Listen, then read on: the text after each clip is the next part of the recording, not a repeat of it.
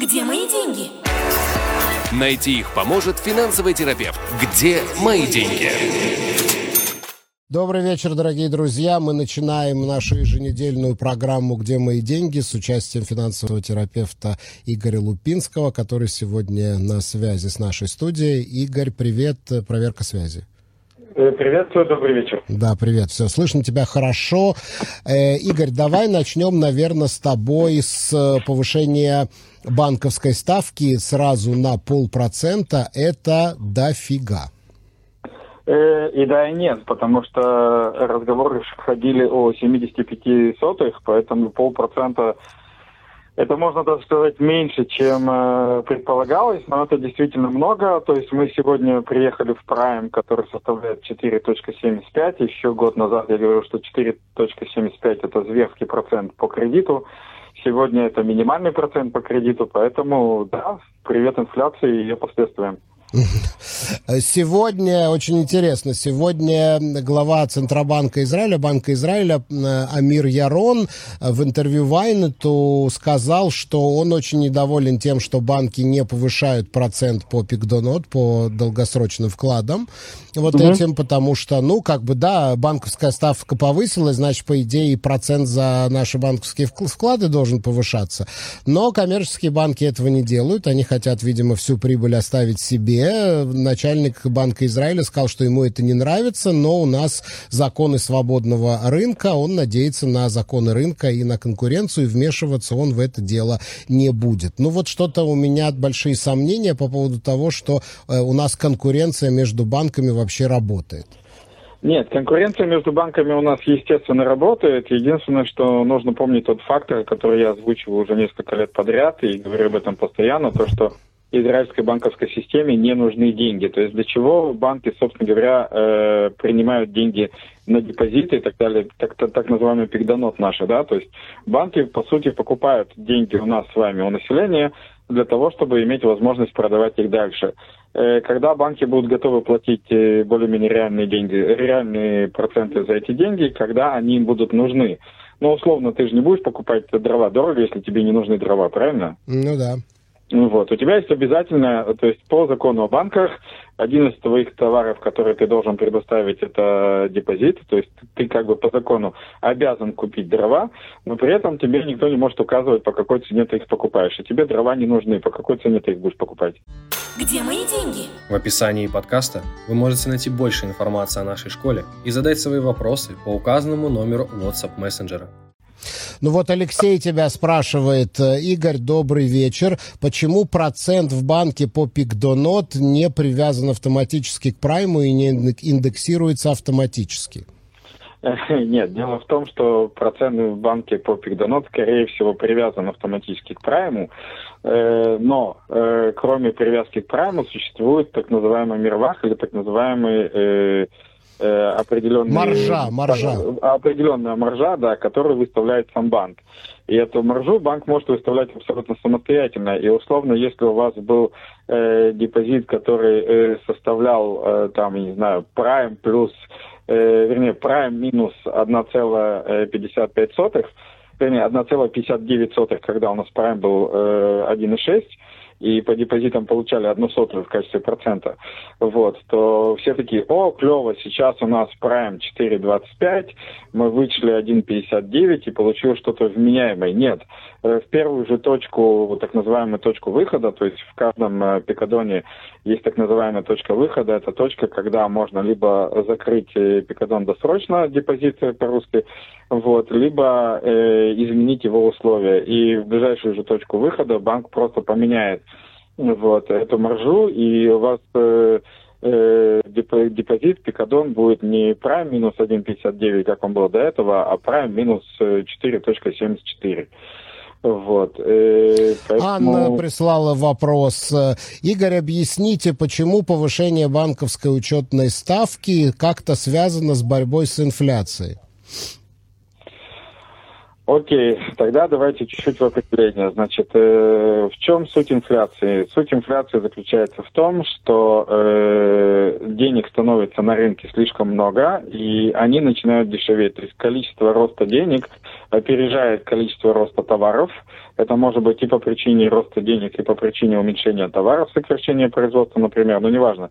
Э, меняется баланс соотношения денег и товаров, которые можно на эти деньги купить, и, соответственно, товары начинают дорожать, а деньги начинают дешеветь. Если в этот момент продолжить закидывать рынок дешевыми деньгами, то инфляция будет только разгоняться. То есть товары будут э, дорожать все больше и больше, э, люди будут продолжать их покупать, потому что на рынке есть так называемые дешевые деньги, дешевые кредиты. Вот. И единственный способ затормозить этот процесс – это снизить потребление. А снизить потребление можно тем самым, что мы начинаем удорожать деньги. То есть если я вчера могу взять кредит под 1% годовых, а сегодня я могу взять кредит минимум под 4% годовых, я дважды подумаю, делать это или нет. И тем самым я сокращаю потребление, а, соответственно, торможу инфляцию. Да. Так, Владимир задает вопрос. Э, мы взяли 6 лет назад ипотеку на 1 миллион шекелей. Ее разделили на три части. Треть к прайму, треть к инфляции и треть с постоянным процентом. Мы думали, что надо закрывать прежде всего под постоянный процент, но сегодня оказывается, что постоянный процент это самое выгодное. Он что-то вроде 4,5 годовых. Угу. На сегодняшний день постоянные проценты, э, ну это очень сильно зависит от цифры, конечно, но на сегодняшний день постоянный процент стал э, самой выгодной частью ипотеки. Вот, и я, во-первых, всегда сомнительно отношусь к фразе «прям закрывать», потому что если у вас есть свободные средства, я бы в первую очередь подумал о том, как их проинвестировать, потому что на инвестиции можно заработать больше, чем вы сэкономите на закрытии ипотеки. Но если мы рассматриваем только вариант закрытия ипотеки, то на сегодня самый рисковый, самая рисковая часть э, и самая дорогая часть это та, которая привязана к инфляции. Угу. Вот Владимир пишет, мы получили два раза пиццуим, закрыли сначала 150 тысяч, а потом еще 75 тысяч. Вот сейчас у меня беспокоили еще больше, потому что фраза «получили пиццуим» э, для меня очень опасная, э, потому что я четко знаю, что ваш пиццуим – это часть вашей пенсии, и будет грустно предполагать, что вы срезали свою пенсию на 300 тысяч. То есть невыгодно за счет пиццуим, за счет компенсации по увольнению закрывать ипотеку, а лучше Нет, присовокупить это к пенсионным накоплениям? Это и так находится уже внутри пенсионных э, накоплений, поэтому лучше дать этим деньгам возможность работать, тем более, что в качестве пиццуим их можно вытащить на любом этапе, поэтому просто взяли, убили курочку, которая несет золотые яйца, и засунули их э, в кредит. Э, в принципе, не самое. Но согласись, что выплаченная квартира к наступлению пенсионного возраста, это тоже очень неплохая пенсия. Если выйдя на пенсию, тебе не надо платить за квартиру. И да, и нет. Вопрос, сколько я мог заработать и сколько я в конечном итоге буду получать. Потому что если я э, эти, если эти 300 тысяч могли еще там, опять-таки, я сейчас гадаю, я не знаю четких данных, но я, в принципе, для общего понимания, если эти 300 тысяч еще мы могли 10-20 лет поработать, то мы говорим о потерянном миллионе. Угу. Угу. Ну, как бы вот. Давай еще одну тему обсудим. Дорогие друзья, я напоминаю вам, что наш WhatsApp мессенджер 050-891-1064. Пожалуйста, пишите, задавайте ваши вопросы. Э, мы будем на них, точнее, Игорь будет на них отвечать. Я только могу комментировать. 050-891-1064. Э, Давай обсудим с тобой еще одну интересную тему. С сегодняшнего дня вступает в силу повышение цен, которое объявил молочный концерт «Нува». Э, Шуферсаль, крупнейшая торговая сеть, до сих пор сопротивляется и говорит, что они не позволят э, Тнуве повысить цены. А, но альтернативного производителя молочной продукции просто нет. Чем, на твой взгляд, это может закончиться? Потому что, ну вот что, исчезнут, исчезнут молочные продукты с прилавков в Шуферсале, я как-то себе это не очень представляю. Нет, вряд ли ищи. Давай, ну, опять-таки, давай будем логически с тобой рассуждать, да? Э-э- мы с тобой торговая сеть, правильно? Да, да, допустим, предположим, что да? мы с тобой... Мы с тобой, да, предположим, мы с тобой дружно, что... да, да. Открыли, открыли торговую сеть Игорь Цви э, Хаверин. Да. Вот. Э, мы с тобой прекрасно понимаем, что молочная продукция – это один из базовых товаров, э, которые покупает население. Более того, это не просто один из базовых товаров, это вообще триггер для покупки, да, то есть э, люди забегают в магазин за молоком. Да. Вот. Соответственно, это товар стратегический, то есть он должен быть не просто для того, чтобы зарабатывать на нем деньги, он должен быть для того, чтобы быть, для того, чтобы привлекать клиентуру. Поэтому, несмотря на все пертурбации, которые происходят, и да, у поставщика Суперсаля сейчас э, возникли финансовые сложности, и да, они сейчас бодаются в компании Тнула по поводу ценников, э, повышения цены и тому подобное, но я уверен, что у таких концернов, как Суперсаль, э, точно в конечном итоге найдется поставщик молочной продукции, с которым так или иначе договориться, потому что без этого товара на прилавках магазинов он просто не может остаться.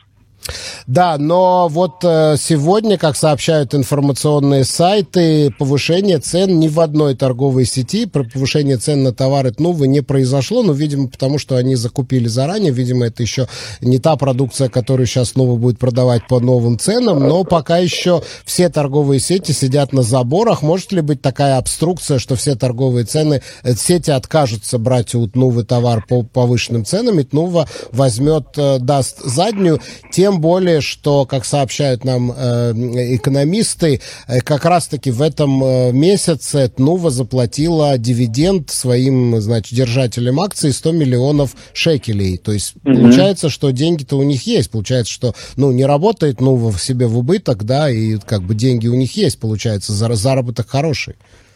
Э, во-первых, да. Во-вторых, э, для того, чтобы э, предполагать, что может или не может произойти, нужно понимать, как вообще взаимодействуют торговые сети с поставщиками. В нашей стране взаимодействие сетей с поставщиками в 90% случаев Э, работает по системе реализации. То есть поставщик сначала перевозит товар, этот товар продается, и из тех денег, которые были выручены, выручены за этот товар, э, сеть расплачивается с поставщиком или возвращает товар в случае непродажи. Поэтому, э, во-первых, есть там, я бы не называл это старыми запасами, вот, есть просто ситуация, когда товар в магазины завезен, завезен импортером, импортер пришел или там производитель Тнула пришел и сказал так, я вам с завтрашнего дня буду завозить товар по другому ценнику. Э, они могут, в принципе, долго между собой бодаться, но все это время товар будет поставляться. То есть э, э, конфликт не дошел еще до той ситуации, что Тнула прям прекратила поставки в магазины. Вот. А дальше все будет зависеть от того, что то есть здесь сильная сторона в некотором роде и сама торговая сеть.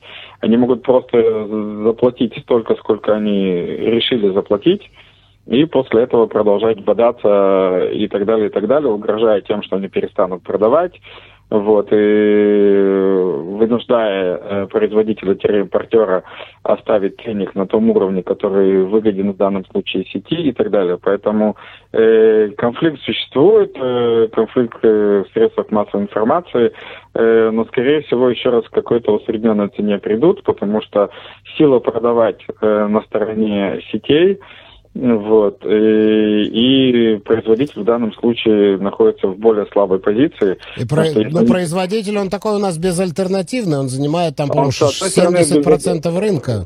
Да, да, но с другой стороны, окей, сети перестанут продавать их продукцию, никуда с ней поедут. Ну, максимум начнут продавать грузовиков по улицам. Такой вариант тоже. Ну, тоже верно, да, быть. но Нова, ну, можно считать почти монополист. Ну, не, не, не в юридическом смысле этого слова, конечно же, но это безальтернативный поставщик, конкуренция здесь у нас плохо работает. Который, Какие... который каждый день производит продукцию, которая имеет свойство портиться. Угу. Угу. То есть в теории, да, у нас может быть дефицит молочных товаров на там неделю, две, три, четыре, но они точно договорятся. Где мои деньги? В описании подкаста вы можете найти больше информации о нашей школе и задать свои вопросы по указанному номеру WhatsApp мессенджера. Да, э, Давид задает вопрос, э, сколько точно составляет банковская ставка и насколько вырос прайм?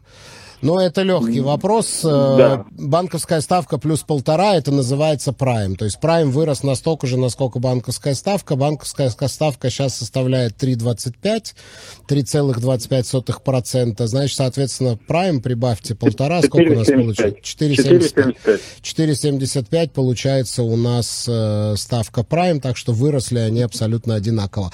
Алекс задает вопрос. Игорь, что будет с недвижкой с такой ставкой?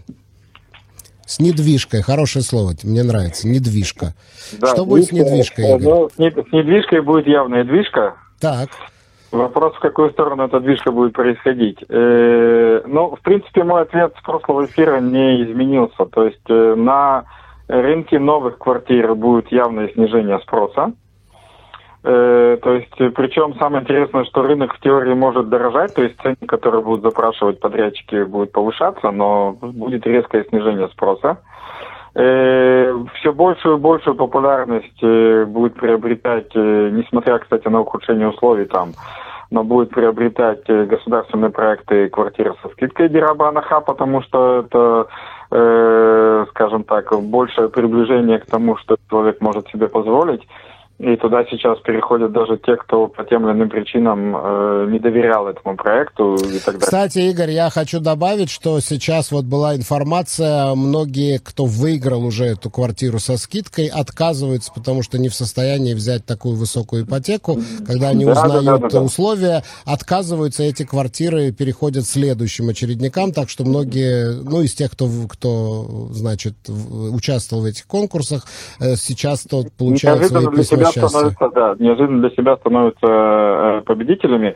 Именно поэтому я говорю, что как бы клиентам и нашим слушателям играйте, э, участвуйте, даже если вы там э, не выиграли первый, пятый, восьмой, двенадцатый раз, э, всегда возможна история, когда просто все те, кто выиграли, не смогут э, эти квартиры проплатить. У меня были клиенты, которые год назад э, оказались победителями в проекте, в котором они не выиграли, внимание, в 2018 году. Mm-hmm. Okay? Mm-hmm.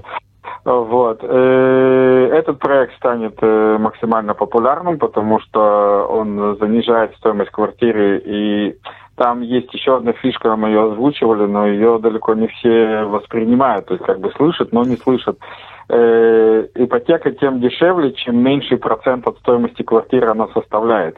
Когда человек идет на свободный рынок и берет 75% ипотеки от стоимости квартиры, это самый дорогой вариант ипотеки. Если ипотека составляет 60% от стоимости квартиры, она уже дешевле, а если 50% еще дешевле.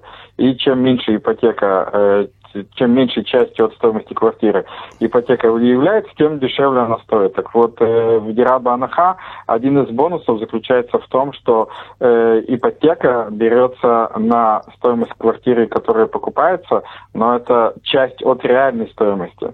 То есть э, я точно так же, взяв условно там э, 75% от э, той суммы, которую мне надо было заплатить, это по факту было меньше 60% от реальной стоимости квартиры.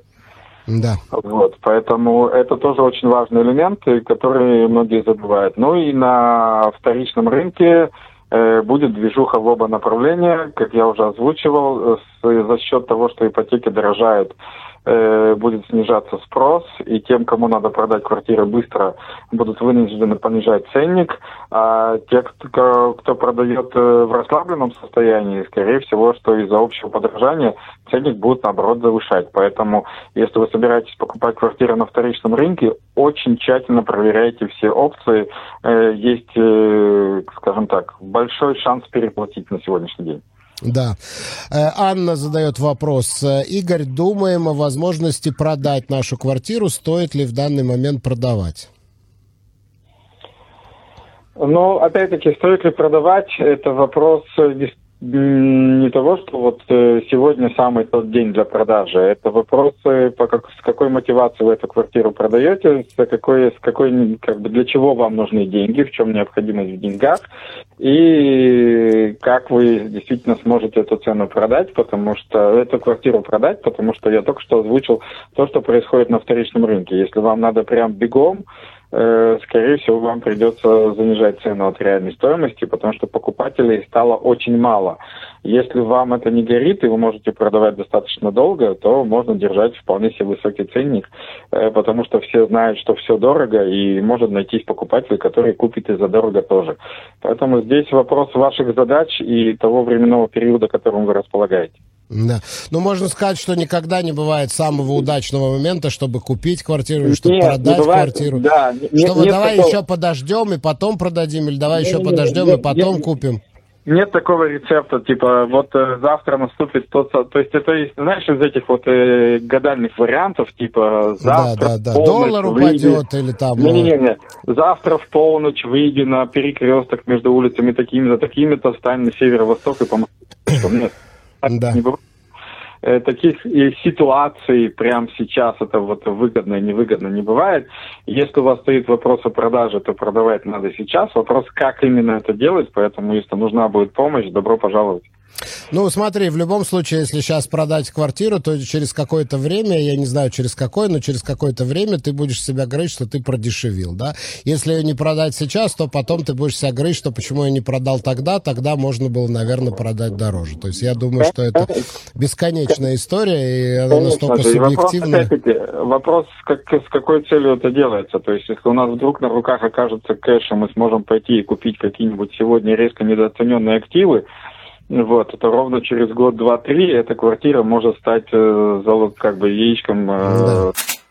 Где мои деньги? В конце этого месяца ожидается новое повышение цен на бензин, а в январе ожидается очередное повышение тарифов на электроэнергию. То есть мы видим, что, как и во всем мире, в Израиле тоже дорожают энергоносители. Э, что это, к чему, каким последствиям это приведет? Ну, потому что вот электроэнергия дорожает еще на 15%, то есть это довольно много. И понятно, что это тоже такой будет инфляционный подъемный кран, который потянет тянет вверх всю инфляцию, потому что э, расходы на электроэнергию или на бензин, на, тра- на транспортировку, да, они входят в цену любого товара, любого изделия, любого продукта, который мы покупаем. Но опять-таки я могу только повториться, и ты это прекрасно знаешь, мы сейчас находимся в некой такой инфляционной петле, то есть, э, причем э, практически на ее старте, то есть э, да, был старт дан в этом году, э, в следующем году инфляция никуда не денется и будет точно так же продолжаться. Э, мои позитивные прогнозы это э, в лучшем случае при сохранении стабильной ситуации на политической арене в Израиле, вот, это в лучшем случае некие эффекты и просвет в 2024 году. Поэтому, естественно, все, что происходит сегодня в мире, и, а в мире точно так же, по всему миру абсолютно растет инфляционный инфляционная петля та же самая. Э, в Европе мы знаем про энергетический кризис, который точно так же и во всем мире, потому что э, один из основных поставщиков энергии сейчас в этом не участвует, и все остальные, естественно, зарабатывают на этом процессе. Поэтому, да, мы в инфляции, это данность, с которой мы живем. Э, опять-таки, те, кто в стране находится достаточно давно и помнят 90-е э, годы, для них это не новость. Там все происходило то же самое.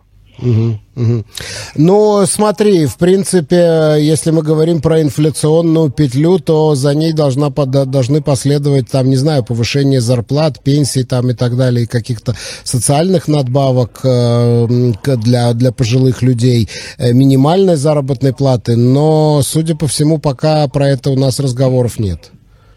Ну, во-первых, это все будет иметь смысл, когда будет понятно, что инфляция как минимум затормаживается, потому что если включать это прямо сейчас, мы ее только разгоним еще больше. И уже никогда не догоним. Это во-первых. Во-вторых, э, в принципе, если не будет внесено никаких изменений, у нас в январе месяце должна подняться э, средняя зарплата, которая высчитывается э, для расчетов битовых лауми, и, соответственно, все, что связано с выплатами от битовых лауми, э, точно проиндексируется. И, в принципе, минимальная зарплата должна будет проиндексироваться тоже, опять, если не будут приняты какие-то специальные меры по ее ограничению. Угу. Так, вот пришел вопрос. Толик спрашивает тебя. Я фанат Илона Маска. Это не я, это Толик. Толик фанат Илона Маска. Я фанат Илона Маска и хочу купить акции какой-нибудь из его компаний, Теслы или Старлинка. Э, как это технически сделать и какую надо иметь минимальную сумму? Ну, акции Тесла сегодня стоят, если мне не изменяет память, порядка 230 долларов. Просто Starlink не скажу, не помню наизусть. Э, в плане ну, порядок фаната... цифр, порядок цифр. Порядок цифр примерно такой же, там пара сотен долларов за одну акцию. Э, я лично тоже фанат Илона Маска, как, э, скажем Толик. так, как я лично фанат тоже. Как и Илона Толик, Маска. я говорю, как да, и Толик. Да, как и Толик, да. да. Вот, э, в качестве бизнесмена и инженера.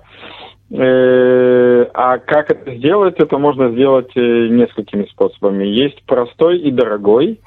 Это через банк. Э, в каждом израильском банке есть возможность э, включить э, возможность торговли на фондовом рынке вот, а открыть себе доступ э, к, как бы, к их брокерской системе, вот, и э, через банк напрямую купить акции той же Tesla или того же SpaceX.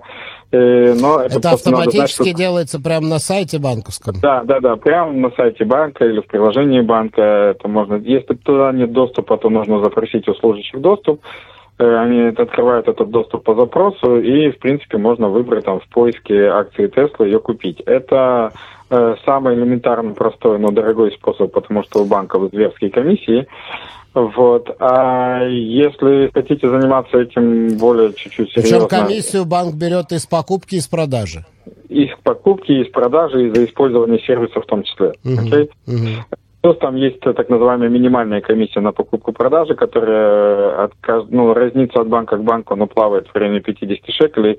Поэтому даже если вы купите одну акцию за 200 долларов, вы заплатите 50 шекелей комиссии.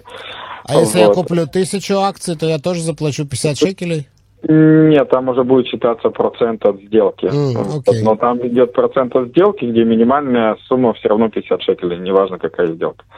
Uh-huh. Вот. И, или если вы хотите заниматься этим более-менее серьезно, то я бы рекомендовал открывать счета у брокеров, э, компаний, которые занимаются брокерскими услугами непосредственно. Это в основном в нашей стране инвестиционные дома типа Митавдаш, э, типа IBI, э, типа э, там, если мы берем э, иностранцев, которые работают в Израиле, через них можно это делать, это Interactive Brokers, э, иностранные брокеры. Вот, открывать счета конкретно у этих брокеров, потому что там комиссии гораздо меньше, но есть некая бюрократия. То есть надо сначала завести деньги из банка, потом купить акции, там, в случае, если вы их продадите, вернуть эти деньги потом обратно в банк. Внутри банка это все делается как бы, как бы интегрировано и быстро. Вот. Ну, я напоминаю, я напоминаю Толику, что еще одна компания Илона Маска это Твиттер. Вот ты бы проинвестировал в Твиттер? Э, честно, на данный момент не знаю. Э, стрёмно, стрёмно, сказать, да, тем более, что Илон Маск в 2022 году потерял порядка 100 миллиардов долларов. Он все еще остается самым богатым человеком на Земле, но порядка 100 миллиардов Нет, долларов... Стой, стой, стой, стой, стой, стой, вот тут я тебя остановлю, хочу прервать и, извини, даже поправлю. Так потому что это неправильно будет говорить «потерял». Ты сейчас озвучиваешь стереотип, э, к большому сожалению, э, большинства наших слушателей, потому что когда происходит кризисные движения на рынке, это не значит, что владелец активов потерял деньги.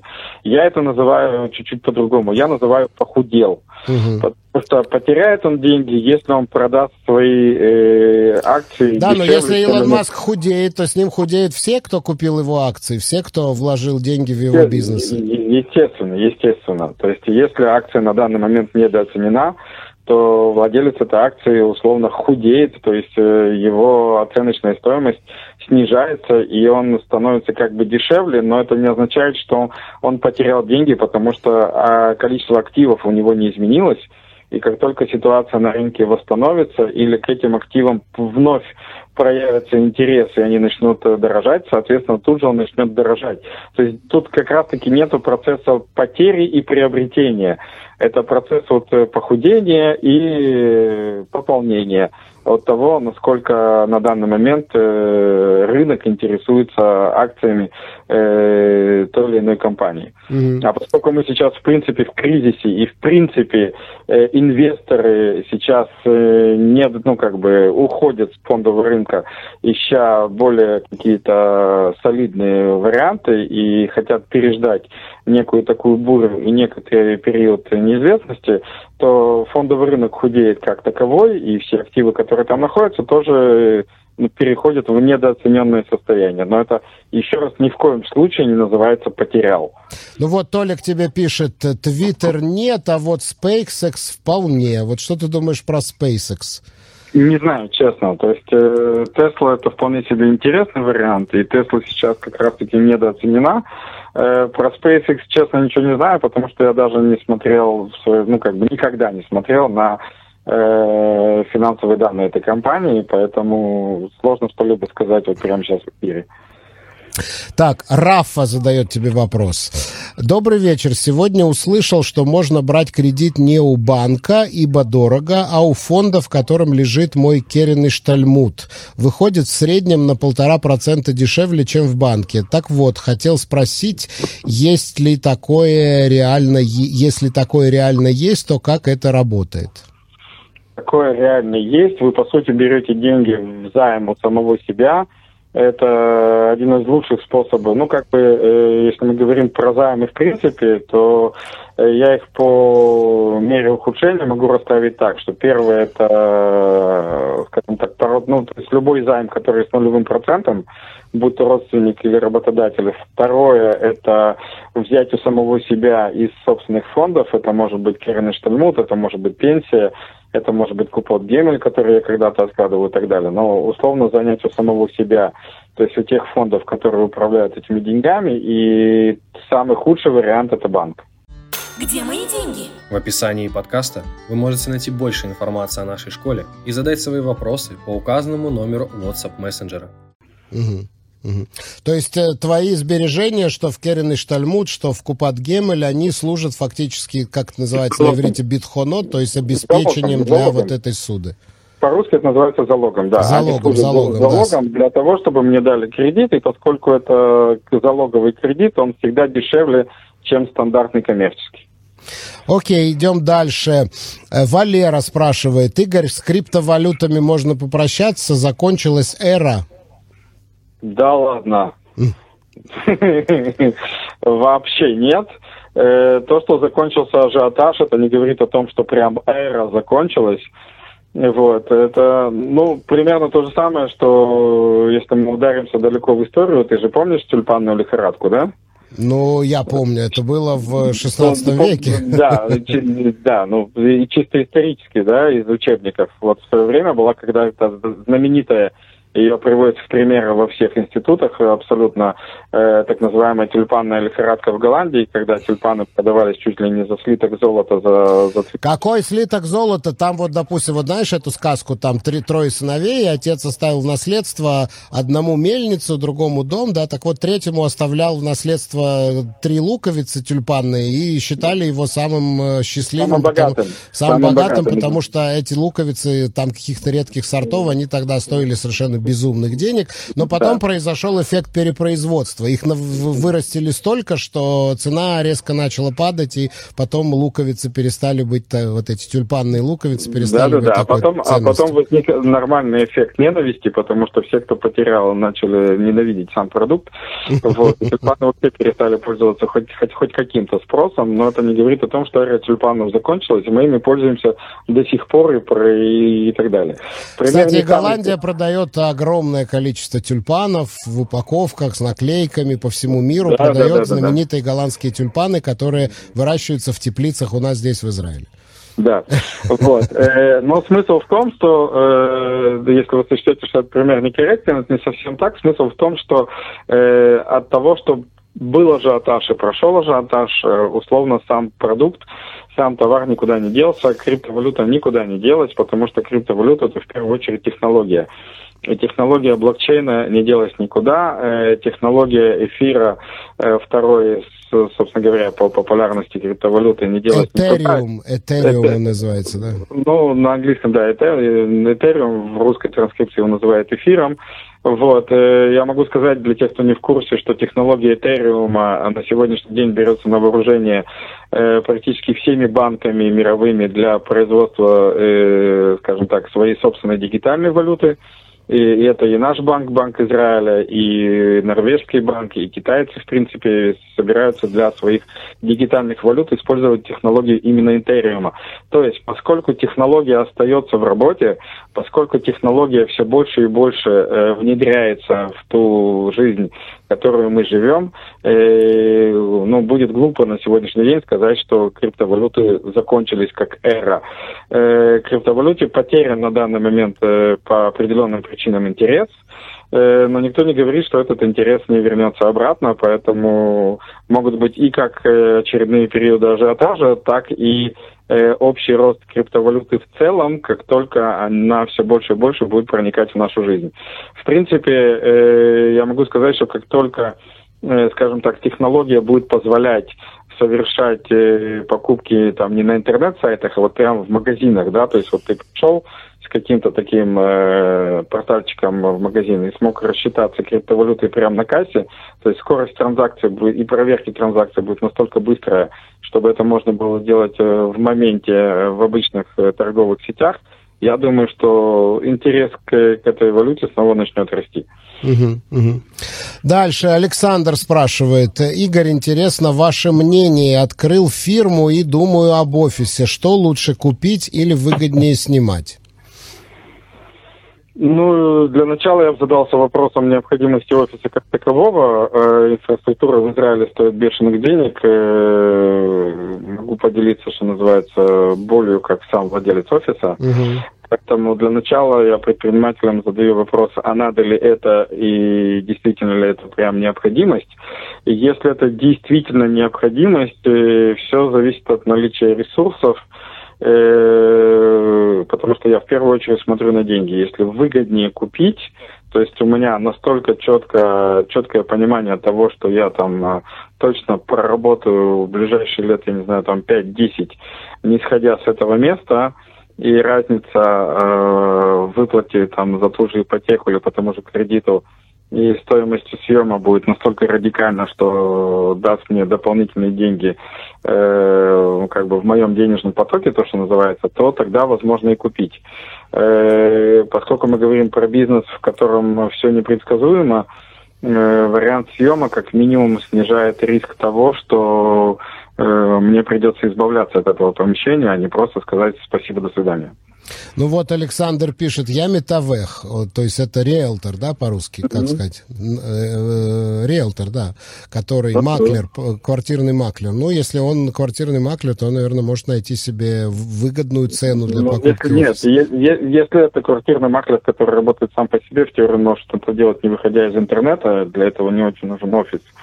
Вот. Если офис необходим для некого количества сотрудников, вот, э, или там, ну, как бы, допустим, для некого количества сотрудников, то, ну, окей, опять-таки, э, я бы подумал в первую очередь о том, э, что мне даст больше денег ежемесячно съем или выплата по кредиту, потому что вряд ли это все будет покупаться прямо за наличные. Нет, вот Александр пишет, только получил решайон. То есть я так понимаю, что он только начинает Ой, свою работу. Ой, как по мне, вообще ну, никакого офиса не надо. Вообще, в принципе, никакого офиса работаем ногами, есть замечательное количество приятных кафетериев для встреч с клиентами. Угу. Поэтому пока не, не набрана первая клиентура, и пока вы не вышли на то, что на вас начали работать другие люди, которых вы хотите посадить рядом с собой, работу которых наблюдать, как по мне, офис это просто лишняя трата денег и подарок для владельца этого офиса. Да, тем более, что сегодня очень многие бизнесы переходят на удаленную работу и отказываются от офисов. Очень многие бизнесы э, в самых разных областях. Спасибо скажем короне, так, что называется. Да, скажем так, если необходимо прям рабочее место, то есть если дом не вариант и кафетерий не вариант, и бывают разные люди, разная психология, и мне нужно вот мое прям место в котором я могу закрыться, посидеть, подумать и так далее, то я бы рассмотрел опцию коворкинга, например. Это самый дешевый вариант с э, очень мощной инфраструктурой вокруг, которая позволит э, ну, отвечать всем потребностям. Ну вот Александр пишет, мне нужен офис с витриной и вывеской. То есть я так понимаю, что это вопрос рекламы для него. Э, да, но это вопрос э, больше убеждений. Я бы с удовольствием пообщался лично на консультации и предложил бы кучу вариантов, потому что, еще раз, это достаточно высокий постоянный расход э, без э, гарантии какого-либо выхлопа. Угу. Поэтому вместо того, чтобы, как раньше, в старину, что называется, рекламировать объекты на витрине с помощью красивых квадратиков, а ну вот так головой... вывешивают такие маленькие да, объявления, да, да, да, типа да, продается да, такая-то да, квартира, да, такая-то да, квартира. Да, да, да, а над головой вывеску, что я тивух, угу. я э, залез в какой-нибудь коворкинг, где одновременно со мной работает уже э, человек там 200-300 всяких бизнесов, меня бы там внутри уже прорекламировали, вот, и занимался всей этой штуковиной через интернет, не платя городу за э, щит, не платя э, владельцу офиса за дорогой офис и так далее, и так далее. Но эти же все расходы можно с налогов списывать. Можно, только их сначала надо заработать, а зачем? Ну да, логично, да. Если будет с чего платить налоги, то, то да. Вот Александр спрашивает, как с вами связаться. 053 712 2236. 053-712-2236. Напоминаю, что не звонить, а писать. Да, Это на WhatsApp, вот... пишите на WhatsApp. Да, WhatsApp или Telegram, пишите, и с удовольствием встретимся и проведем консультацию. Я как минимум выскажу свои э, рекомендации и задам неудобные вопросы. Угу. А что у нас с финтенсивами происходит? С интенсивами у нас все замечательно. Последний был 19 ноября, вот буквально в эту субботу. Э, было 45 студентов, э, прошло все э, очень хорошо. Уже выпускники финтенсивов э, начали заниматься э, каждый своим, кто-то страхованием, кто-то работой с банками, кто-то побежал быстренько смотреть, что у него в пенсии происходит. Вот. Плюс, э, я, по-моему, уже озвучивал, озвучу сейчас, я запустил с сентября месяца программу, когда я э, сопровождаю клиентов до Э, я это называю ранней пенсии, то есть до ситуации, когда человек выходит на пассивный доход, вот, и вот э, с последнего интенсива тоже э, несколько семей в этот процесс уже заходят, так что я рискую остаться в ближайшие несколько месяцев без закон для консультации вообще, что в принципе хорошо. И наша с тобой давнишняя тема, которая у нас переходит из программы в программу, есть какие-то новости по поводу перевода денег из России в Израиль. Тут у нас пошли разговоры, что израильские банки из Украины не хотят принимать деньги. Есть какие-то изменения? Я не помню, я не помню. А, э, да, кстати, вот можно сказать по итогам нашего с тобой предыдущего эфира э, про того же человека, который звонил, значит, э, последняя информация из него, что мы в банке на открытом, что называется, на голубом глазу, открытым текстом заявили, что э, репатриантам запрещают вводить деньги из-за границы и вкладывать наличные на счет. Э, я по этому поводу могу сказать только одно, что банк банки продолжают изгаляться, вернее, даже не банки, а банковские служащие, которые не хотят связываться с непонятными для них случаями, э, продолжают из, э, мучить свою фантазию и изгаляться различными там выражениями, которые не имеют никакого отношения к реальности. Поэтому, к сожалению, мы сейчас наблюдаем процесс, о котором я говорю постоянно. Я уже шестой год говорю о том, что в современном мире э, государства, структуры и системы все больше и больше перекладывают груз знания и понимания того, что как работает, на самого пользователя, на нас с вами. Если раньше мы когда-то жили по накатанной, ну вот так работает и работает, и все, то сегодня нам прям необходимо знать, что как работает, что мы можем, что не можем, что нам положено, что не положено, э, для того, чтобы получать в структурах, которые по каким-либо причинам э, не хотят давать нам тот сервис, который мы хотим и имеем право получить, вот, э, потому что иначе нас будут посылать, и мы будем просто ходить туда, куда послали. Вот в банках в плане завода денег в Израиль это сейчас наблюдается настолько ярко, что прям обидно. То есть э, банки не имеют права отказывать, банки обязаны рассматривать каждый случай индивидуально. Э, мы с партнерами для наших клиентов э, без, можно сказать, преодолевает сопротивление, но не особо тяжело, поскольку мы знаем, что, что от них хотеть. Эти деньги заводим, поэтому если вы где-то слышали, что деньги завести невозможно, это неправда. Если вы где-то слышали, что деньги завести тяжело, это правда. И самое важное понимать, что, где и как говорить, потому что случайно, неудачно оброненная фраза или случайно, неудачно оброненный смысл – Э, или вы сказали, как вам казалось одно, а вас поняли по-другому, может действительно стать препятствием к тому, чтобы вы э, получили тот сервис, который вы хотите получить. Поэтому в этом плане очень осторожно. На этом на сегодня все. Игорь, большое спасибо. Прощаемся с тобой на неделю. Где мои деньги? Найти их поможет финансовый терапевт. Где мои деньги?